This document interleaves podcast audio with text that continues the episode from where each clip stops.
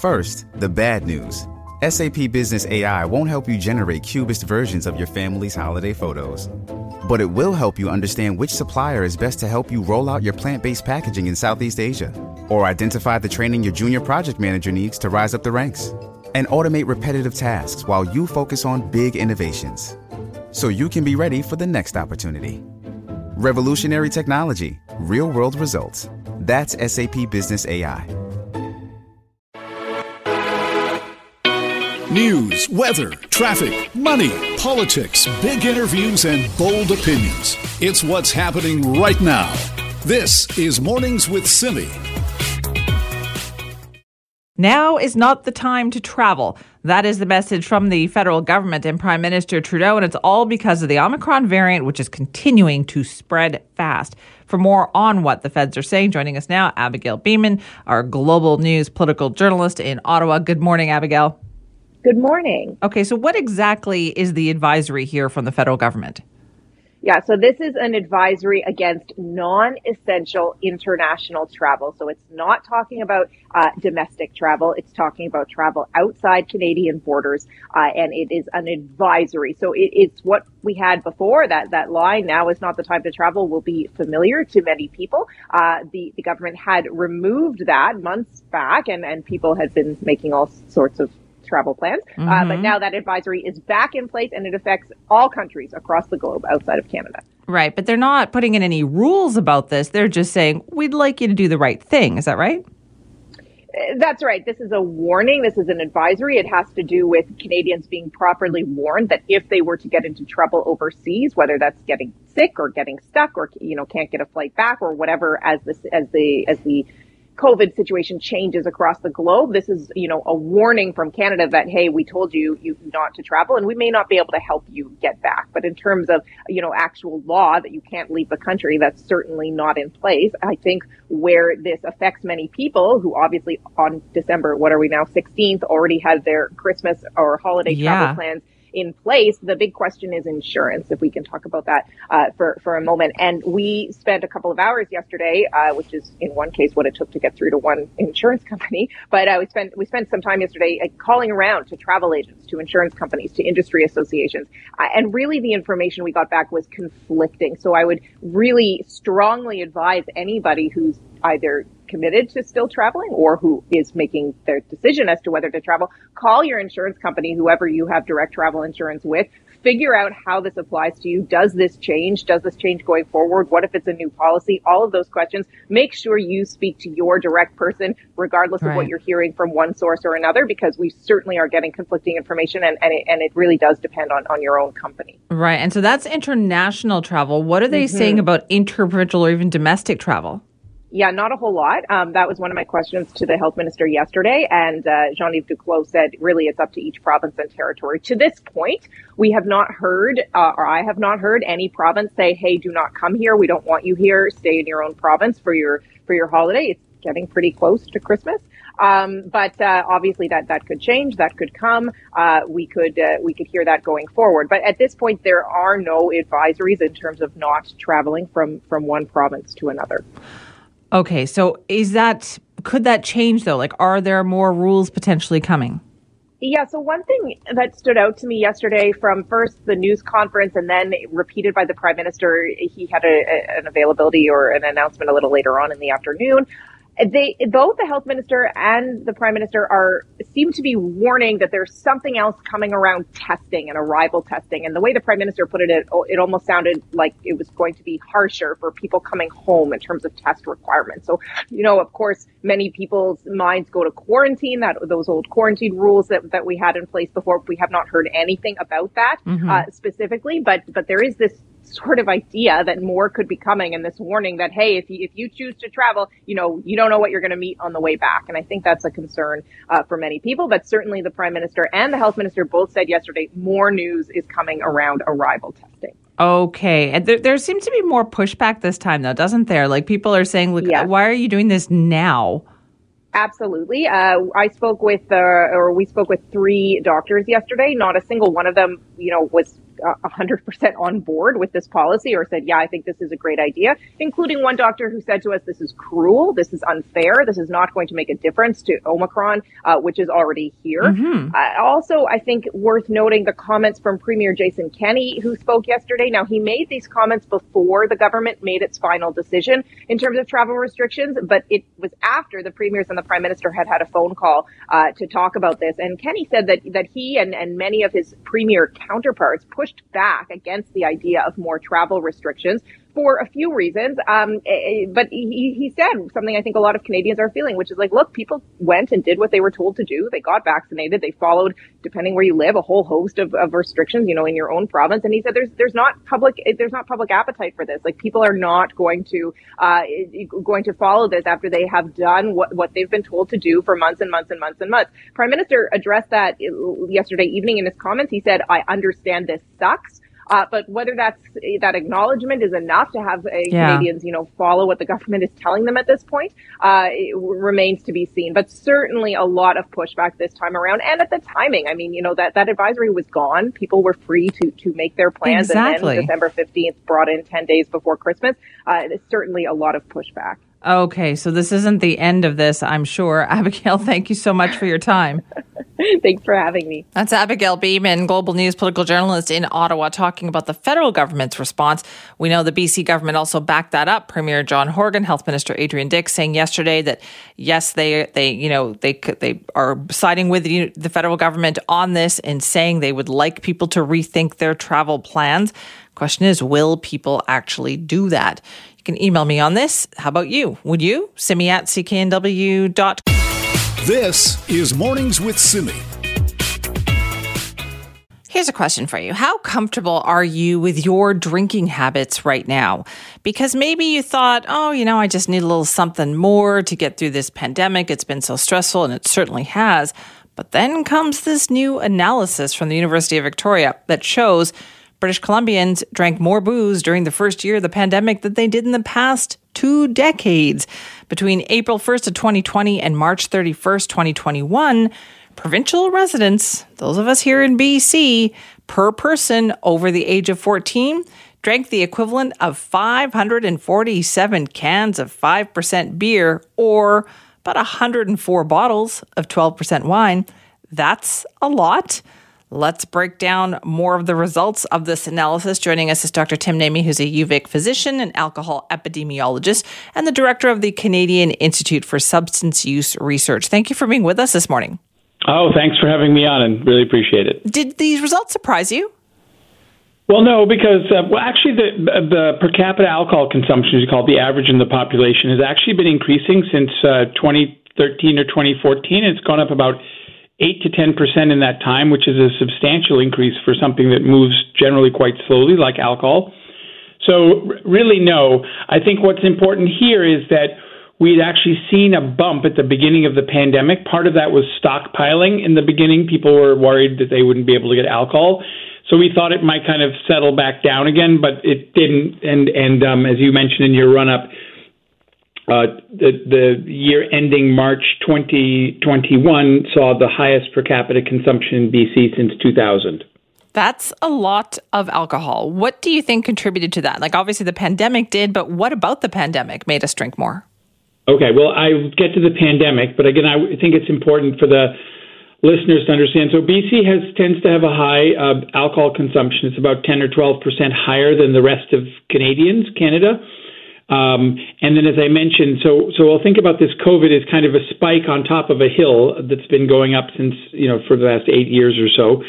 And I think in the pandemic, one of the big things that happened was a very dramatic, you know, relaxation of alcohol policy. So other than closing bars, which have now kind of reopened, the rest of the the, the policy changes were to liberalize. So never, uh, you know, never before have British Columbians been able to obtain alcohol from so many places in so many ways at so many hours of the day and night. And I think that's a big change that's contributed in addition to some of the COVID specific things like having people having more time at home and for some people stress and for other people boredom. Um, but I, I, think this is partly a self self uh, exacerbated problem. Right, accessibility. It's just so much easier to get it. Yeah, and and And as I mentioned, the, the, the kind of clampdowns on bars and restaurants, those have been pretty much lifted, but the the kind of um, the taking off of the safeguards and the unbuckling of the seatbelt with respect to the supply of alcohol, which is really a critical driver, the, those those have not been restored, and I'm I'm it doesn't seem uh, it's not clear that they will be.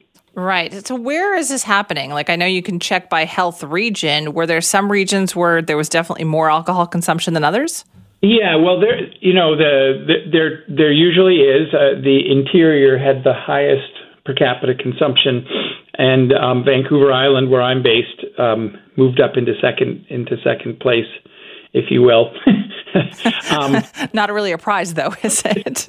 would hasten to add, these are a little bit of an artifact. These are this is all based on sales, not consumption. So the, these differences in health areas are partly driven by where the outlets are located, and some places may do more home production than others, et, cetera. But yeah, there are there there tends to be differences within the pro- some differences within the province. Okay, what kind of differences? No, no, just in terms of the total, the, in terms of the average consumption. Right. Okay. So you saw some of the higher ones, like, and I noticed that Fraser Health was on the lower side, like that. I thought that was kind of surprising. Right. Yeah. yeah. So Fraser Health was the lowest, wasn't it? Yeah. This study, unfortunately, you know, one of the this is kind of a gold standard way to measure the total consumption in the population, but doesn't help us understand why there are re- regional differences. Um, but yeah, that no, feels like another study, Dr. Naimi. So, like, where do you go with this research? I'm sorry. Uh, where do you go next with this research? Now that you know this, does it bring up more questions? Do you do more? So some of these things, I think the hopefully the the the uh, province will use in terms of its planning. Like if they, because the the key point is that this these measures of average consumption are go hand in glove with things like binge drinking and very heavy drinking that leads to harm. So whenever we see these changes in average consumption, we see changes in things like domestic violence and other alcohol related problems go up. So so this, these data can be used hopefully by the by the province or by public health authorities or others for planning purposes. And um, you know, we we do this surveillance as a routine part of our work. So um, we hope it gets um, you know th- this information is used uh, you know to um, right changes. You know, that's so interesting you say that then. So what you're saying is like this is a bit of a signal here and so we need to dig a little deeper into the other kind of perhaps societal impacts of what increased alcohol consumption means.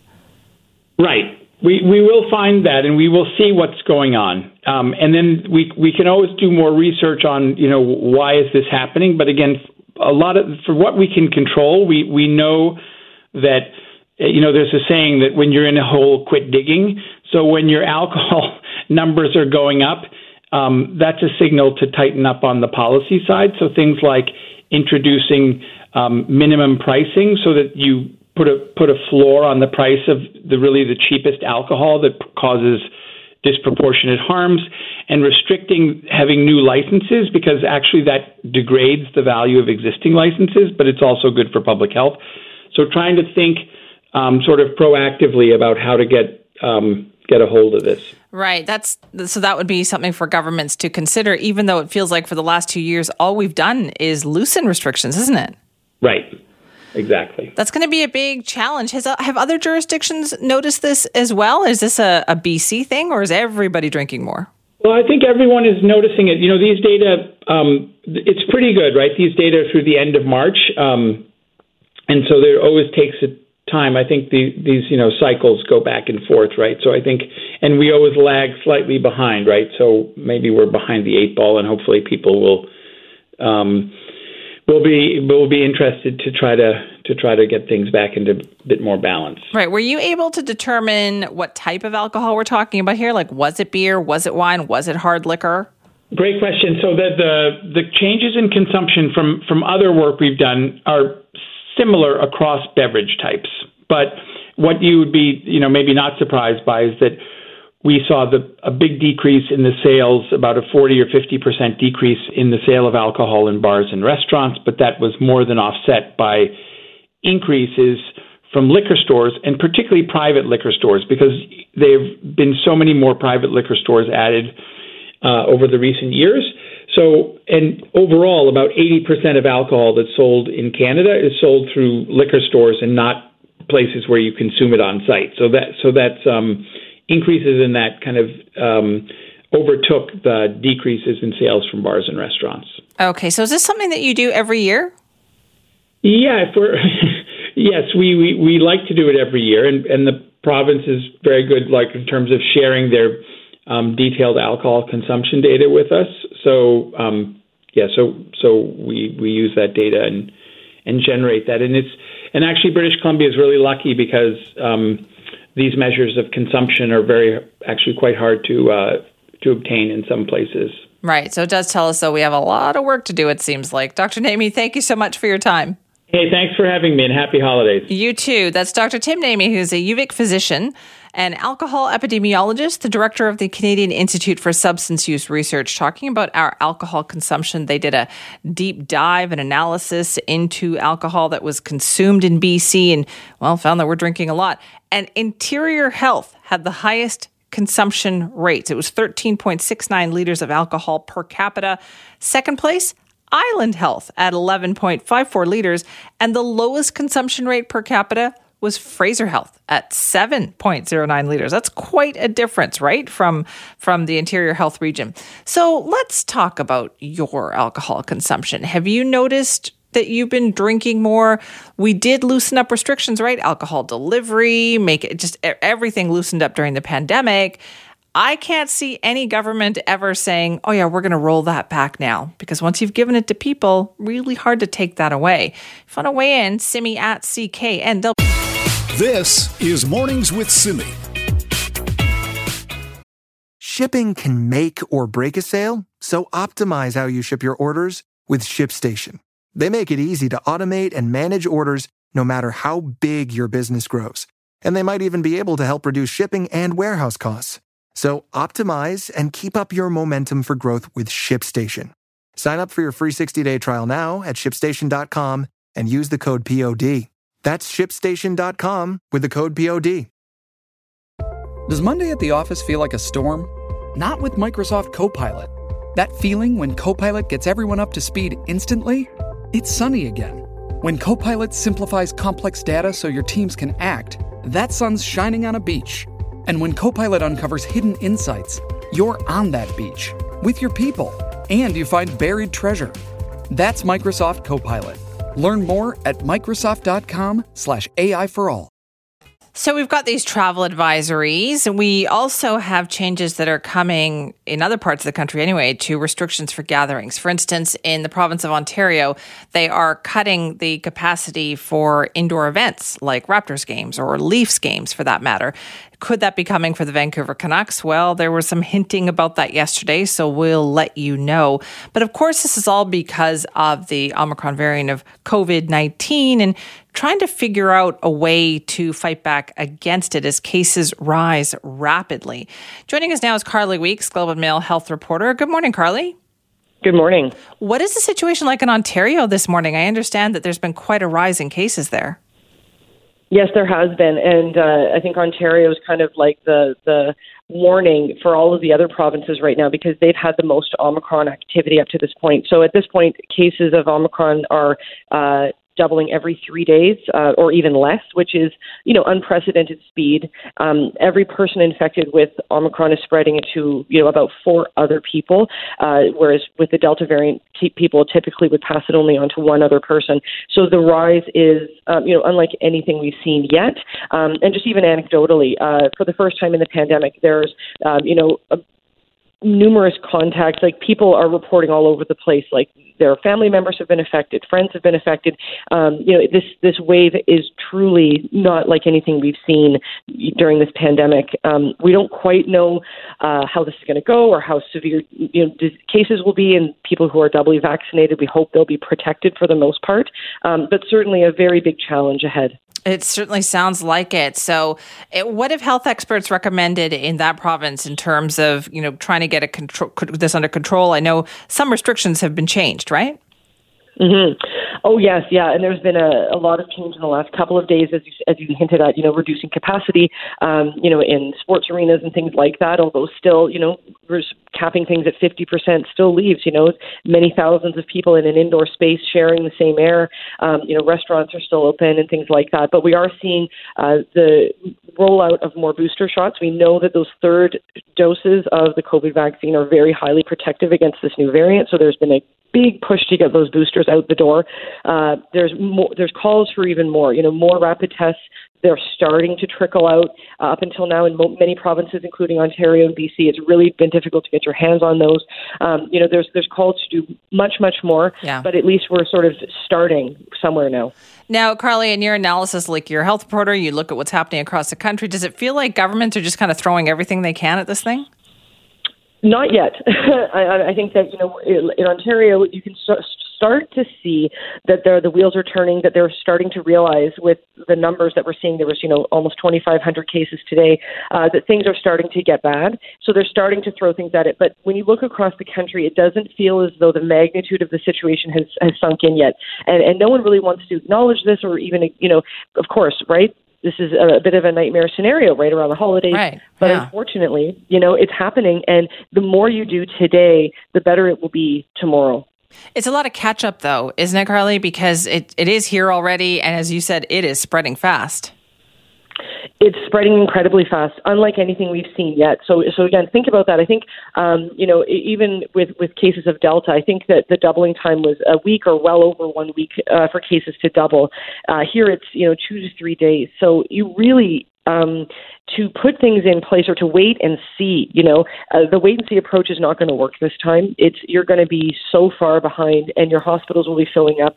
So that's why there is this sort of desperate plea from healthcare workers and, and infectious disease experts to do more now to blunt the effects. You know, so basically saying, you know, mail everybody an N95 respirator mask. You know, get rapid tests out to everybody because um, you know this is this is affecting people who've been doubly vaccinated, and this is they're going to be spreading it on, and there will be a subset of people who get sick enough to be hospitalized. Is there any commonality, would you say, against the measures that are being taken in provinces? Um, I think that one thing we've started to see a bit more movement on countrywide is the recognition that boosters are really key. Um, you know, so we have seen provinces start to expand that eligibility more and more. I think, though, that um, that's again something that we're not being aggressive on. We can't boost our way out of this, and so I think you know the one common thread that does seem to be appearing is that you know there's a lot of provinces that aren't taking this seriously enough. I mean, we saw in Alberta yesterday they're going to start giving out free tests, but they're they're letting more people meet indoors, so they're actually relaxing some rules. Um, and again, you know, no one wants to be the bearer of this bad news, but you know this wave is is is basically at our doorstep, and it's a it's a tidal wave um, this time. And so, you know, how do you prepare for that? You know, you, you can't just put up a little umbrella and hope that you're going to be okay. You really need to take lots of measures, lots of actions now. Is this, can you, from what you can see then, Carly, are the cases, the problem with Omicron, is this in every province? Because we know that with Delta, it, it disproportionately affected some provinces like BC and Alberta. hmm Well, what what experts are saying, and it's still early days, um, is that this this likely will affect all parts of Canada, and that Ontario was kind of hit hardest first, uh, simply because you know maybe it's the, the number of cases that were brought in from travelers, or or who knows, because you know we don't we're not even quite sure where this began. You know uh, whether it started in Europe or Africa, it kind of doesn't matter. I mean it's here and it's spreading. The presumption is that in the days and weeks ahead, other provinces will see similar rates of spread. Now you're right, there could be some areas that are that are impacted more. You know Ontario with its big population and, and big city centers, whereas maybe some more remote rural locations will be less affected. But we're not even sure if that's the if that's the case because we have started to see um, some rural and remote areas affected greatly uh, with case numbers in Ontario.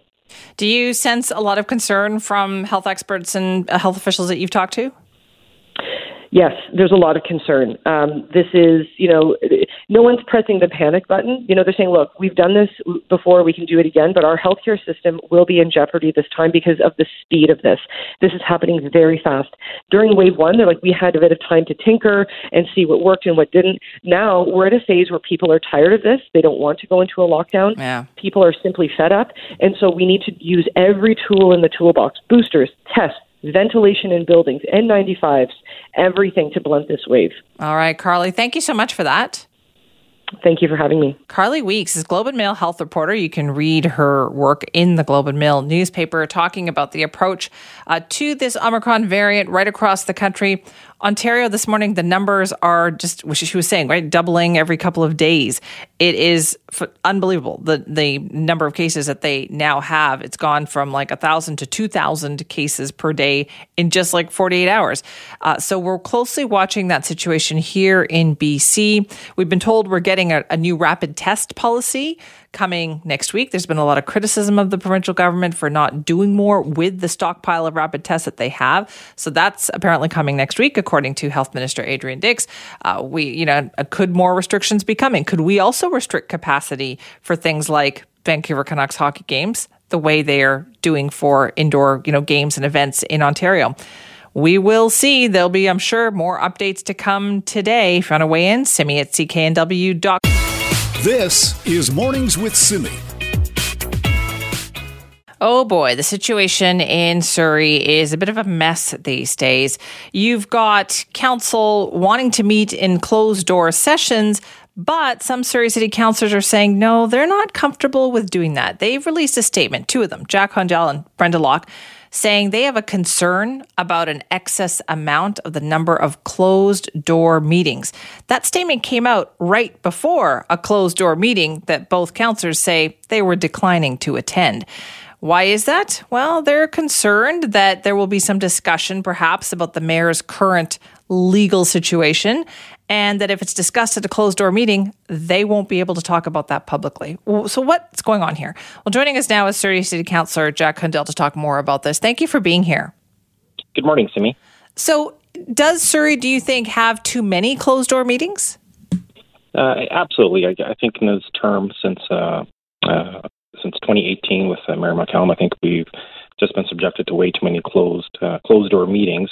And for uh, the listeners that uh, don't quite know what the closed door meetings are, you have your uh, scheduled public council meetings, but in the closed, um, you're permitted and allowed to have closed uh, door meetings under the community charter. Uh, and really, they're specific if you're dealing with certain issues such as HR, um, uh, finances or you're dealing with, uh, you know, um, selling or, or, procuring assets for the city.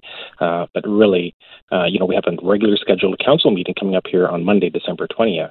Um, and this meeting was called so hastily. Um, the minimum requirement is 24 hours. And in this case, we're given 24 hours and three minutes to say, look, there's a meeting tomorrow. Right. And so you you said you weren't going to go. So why did you feel like that? Because once you're in those closed meetings, you're essentially muzzled uh, because you do have an obligation under the community charter to keep uh, um, those meetings as closed. So you're not permitted to discuss the content or the decision making process that goes on in those meetings. And certainly, we know right now, uh, with everything going on with the mayor and uh, uh, taxpayers paying his legal fees, uh, it's an opportunity or um, potentially to, to, muzzle councillors from speaking up at future open meetings. Do you think it's right that Surrey City taxpayers will be paying for potentially paying these legal fees? Uh, well, they are paying the legal fees. That's been confirmed by the city already. So, uh, do I think it's fair? Absolutely not. Uh, you know, when I look at the rationale behind uh, the public tax dollars being paid for uh, to defend elected officials, uh, it's very clear to me that it does not really include anything criminal. Um, certainly, if you are the subject of a of a complaint or a lawsuit based on your your conduct, um, or in the course of your duties, that's one thing. But this is really unprecedented, and, and there actually is a precedent uh, in the past where we've actually had um, elected officials um, pay their own legal fees. So, have you had any discussion, Councillor Hundial, with other councillors about this? Uh, yes, yeah, yeah. I've spoken to a few of my colleagues on this. Um, uh, taken aback with it. Uh, but we know uh, with the majority uh, that the mayor has on council, uh, they are fully uh, supportive of of Mayor McCallum at this time and paying for his legal fees. And what kind of response are you getting from the public? I got to tell you this. I mean, the you know, you get the normal irregular sort of emails, people that are unhappy with. Uh, with this mayor and and uh, the majority on council, uh, but certainly after it was announced that you know tax dollars are being um, are being um, you know being spent to pay for his defense. It just opened a whole flurry of people that we haven't other heard uh, heard from before, and uh, people are outraged, uh, you know, and and and every I think they have every reason to be outraged. Uh, you know, this is not what uh, the bylaw indemnification bylaw was set up for. Um, I'm probably getting about anywhere from probably six to eight emails uh, a day, uh, let alone all the contacts on social media from taxpayers that, that are just outraged that this is going on. Right. So you didn't go to the meeting, and so you you don't know what was discussed there. Is that is that the best way to handle this though? Because isn't wouldn't you rather be a part of this so that you do know what's happening? Um, yeah, and, and the information from those closed meetings will be produced later in minutes. I'll have an opportunity to look at those uh, and uh, and see exactly what was discussed or what wasn't discussed. But once again, it's one of the challenges around closed meetings. Uh, going in there could very simply be if they go in there and say, "Look, you know, uh, we're going to take a take a vote, and no one can talk or discuss about this," and essentially muzzles you from going to the public then at that point and actually talking about anything. So uh, there is a risk with that, no doubt about it. Um, but we have a, a, you know a public meeting coming up on the 20th next Monday, and certainly I'll be expressing my views openly in a public forum about this. And what about what do you think about the petition that has been launched by the Surrey resident who is unhappy, and, and it sounds like thousands of people have signed this petition now about the city paying the the mayor's legal bills? You know, this is another example of of, of another segment uh, in our community, another uh, individual or group that's uh, completely upset with the course of action. Mayor McCallum. Um, and this isn't the first petition we've had. We've had other petitions. We've had, uh, you know, had almost 50,000 people sign up initially with Keep the RCMP. Uh, you know, we had, uh, I think it was 43,000 signatures with the um, Elections BC uh, Citizens Initiative. And now we have, uh, you know, the public online uh, signing petitions. So I think it just really speaks to the outrage. And, and really, I mean, I hope this captures the ear of the provincial government as well, because, you know, every time we have an incident such as this, there's this public outrage over the behavior of elected officials. But yet the community charter is uh, does need to be updated with um, really some refinements about what is proper code of conduct and what is so it creates an even playing field. And that's been echoed every time uh, there's been an incident, uh, certainly at uh, every other municipality as well uh, right. in similar situations. I think you've just kind of hit the nail on the head there. That is, there is some frustration, I think, out there from people who say, you know what, we keep going through this, but nothing ever changes mm-hmm. because what can actually be done? Yeah, and, and I know when um, uh, when uh, Councillor Locke announced uh, uh, even a few weeks ago that if elected for mayor, I mean, she'll be advocating hard uh, uh, next year, um, if successful, uh, to bring this forward uh, to the provincial government. Said, look, you need to really update this and, and standardize this to, to what people's expectations of elected officials are today, not when this was written years ago. Okay, so would you say that you would like the province to do something here? Absolutely. I've written to the minister multiple times over the last three years uh, well, whichever minister was sitting in the seat at the time, and saying, look, you need to really take a look at what's going on here in Surrey. And plus, you know, we do need to look at the community charter. It needs to be um, updated to have a proper code of conduct around elected officials. Uh, certainly, when I brought in the um, ethics commissioner uh, to this council, and it was passed as a bylaw, it's the first one in Surrey. Um, but you know, that's something that perhaps should be elevated to the provincial level and allow all municipalities and cities to participate in the process of having an ethics commissioner. Right, but what is what good is the ethics commissioner at this point? Because the ethics commissioner says they can't say anything here. Yeah, you're right. Uh, you're absolutely right. It's it's very um, uh, you know the bylaw was not really designed uh, for this this type of behavior, which uh, certainly you know the community charter can be updated, which is a provincial legislation that should incorporate uh, something like this. And and I I agree with the frustration of citizens that uh, even taking it to the ethics commissioner, uh, his hands are tied by the you know by the bylaw as well. All right. Well, thank you very much for your time on this. Okay. Appreciate it. Jack Hundial is a Surrey City Councillor talking about the number of closed door meetings. Uh, he and other fellow councillor Brenda Locke said they weren't going to go to the most recent closed door meeting because once you do and attend that, you are not allowed to speak publicly or talk about what happened in that meeting. And they wanted, it was like a form of protest for them to not do that. There's a lot of people who are concerned and upset by what has been going on in Surrey, especially in light of the news of the mayor now facing a charge of public mischief and that the city taxpayers are going to be paying for the legal case uh, in that regards. I know if you want to weigh in, absolutely, let's hear from you. Simi at cknw.com. This is Mornings with Simi. All right, let's talk about holiday baking, one of my very favorite subjects. I also like to bake and just give it all away because having it at home can be dangerous. But maybe you've got a favorite family recipe you would like to share, like Margaret, who wrote me to say, My grandmother was an incredible baker, and one of our family favorites was Maid of Honor tarts. The past five years, I've been baking them for my family, especially my two brothers who love them as much as I do. And she said, I didn't have a recipe, but I Googled it, found the recipe online. Margaret, I did the same thing. I had never heard of Maid of Honor tarts before, but there you go. Even Mary Berry had a recipe for these online. So I absolutely love it. Uh, Eh, so many great emails that I've been getting from people on this, but we thought let's talk about some holiday treats, shall we? Karen Gordon is with us, a Vancouver food blogger and Vancouver Sun columnist. You can find recipes and baking advice on her website, which is karentology.com, which I love. Karen, thanks for being here. Oh, thank you very much for having me. This is so exciting. It really is, because I love talking holiday baking. What are your favorites at this time of year? Oh, gosh, I love all of the traditional um, baking goods, you know, like shortbread and ginger snaps and butter tarts, um, butter cookies, peppermint bark.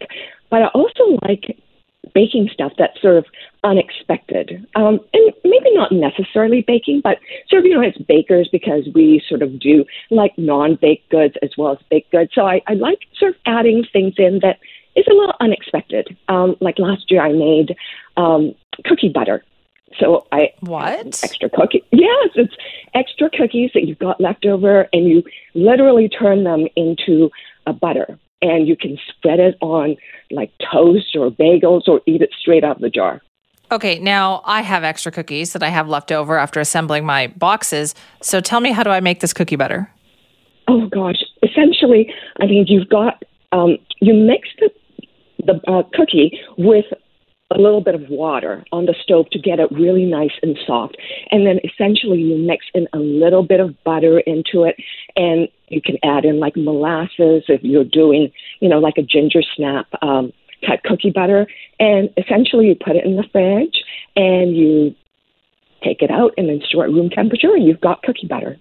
But you've got to really mix in the butter uh, very slowly and then emulsify it so that it actually blends together as opposed to you know separating. Right. Okay. So that sounds like a new, like a treat, right? At this time of year, like would you say that's like a new recipe? It is. Well, it's sort of been around for. Uh, I introduced it last year. Um, and again, I, I, posted it on my Instagram account this year, and um, yeah, it's it's relatively new, but it's not new new. Okay, I love this then. So, where do you tend to get your recipes from, Karen? Oh, gosh, I get my inspiration from all over, uh, from TikTok, from Instagram, uh, just Googling. Um, online, you know, surfing the web. Um, I get from all over the place. I've got friends that give me cookbooks. Um, so, yeah, I'm like a sponge. It sounds like it. So, what would you say are some of the classic treats at this time of year that people love to bake? I've gotten a lot of recipes from people who say they're making tourtière, yeah. which sounds like that's a like I know that's more savory, but a lot of people have that mm-hmm. in their repertoire. They do. They do. I tend to specialize. Um, or I tend to focus on sweet treats only because I've got such a sweet tooth myself.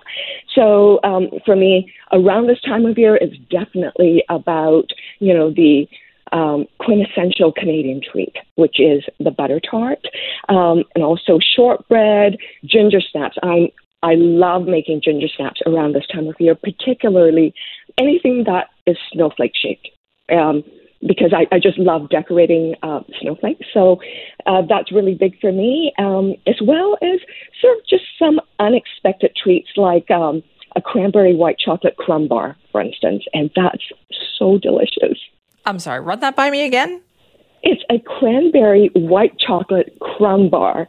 So it's a, a sugar cookie base, and then it's got a layer of like jammy uh, cranberry over top, and then there's white a layer of white chocolate chip, and then more cookie crumbs, and then more white chocolate chip, and it's baked. And you don't even need like equipment to actually make it. You, you rub it in with like your fingers, you know, to make the cookie crumbs. Um, it's so good. So good. That sounds amazing. Now, what is your classic? Do you make a classic shortbread too? I do. It's just a really simple shortbread that I make, you know, just with like sugar and butter and flour. You don't add the and cornstarch or the rice flour in it? I know that's also a very traditional thing. I do actually. I do. I do add the uh, corn, a tablespoon of cornstarch in it, and my really big thing is almond essence in addition to vanilla. Wait a minute. In your shortbread, Karen? Yes. You put almond extract, just a few little drops, in your shortbread. Just yes, just like half a teaspoon. It just brings out the flavor, and it's incredible. I don't know. That feels kind of blasphemous to me. Because I do that in our my sugar cookies, but I'm like, I don't know. In my shortbread, I would love to hear if people out there uh, also do the same thing. I think people, this is a time of year for real tradition. Like, what do you love about baking, Karen?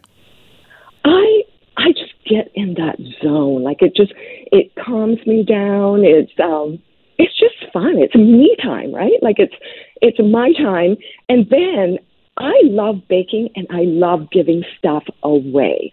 I don't necessarily I, I mean I'll try a couple pieces, but I the joy is really from the art of making something and giving the stuff away after. Okay, now you've got a recipe on your website, mm-hmm. and I like the title mm-hmm. already. It's called The Best Cheat Butter Tarts.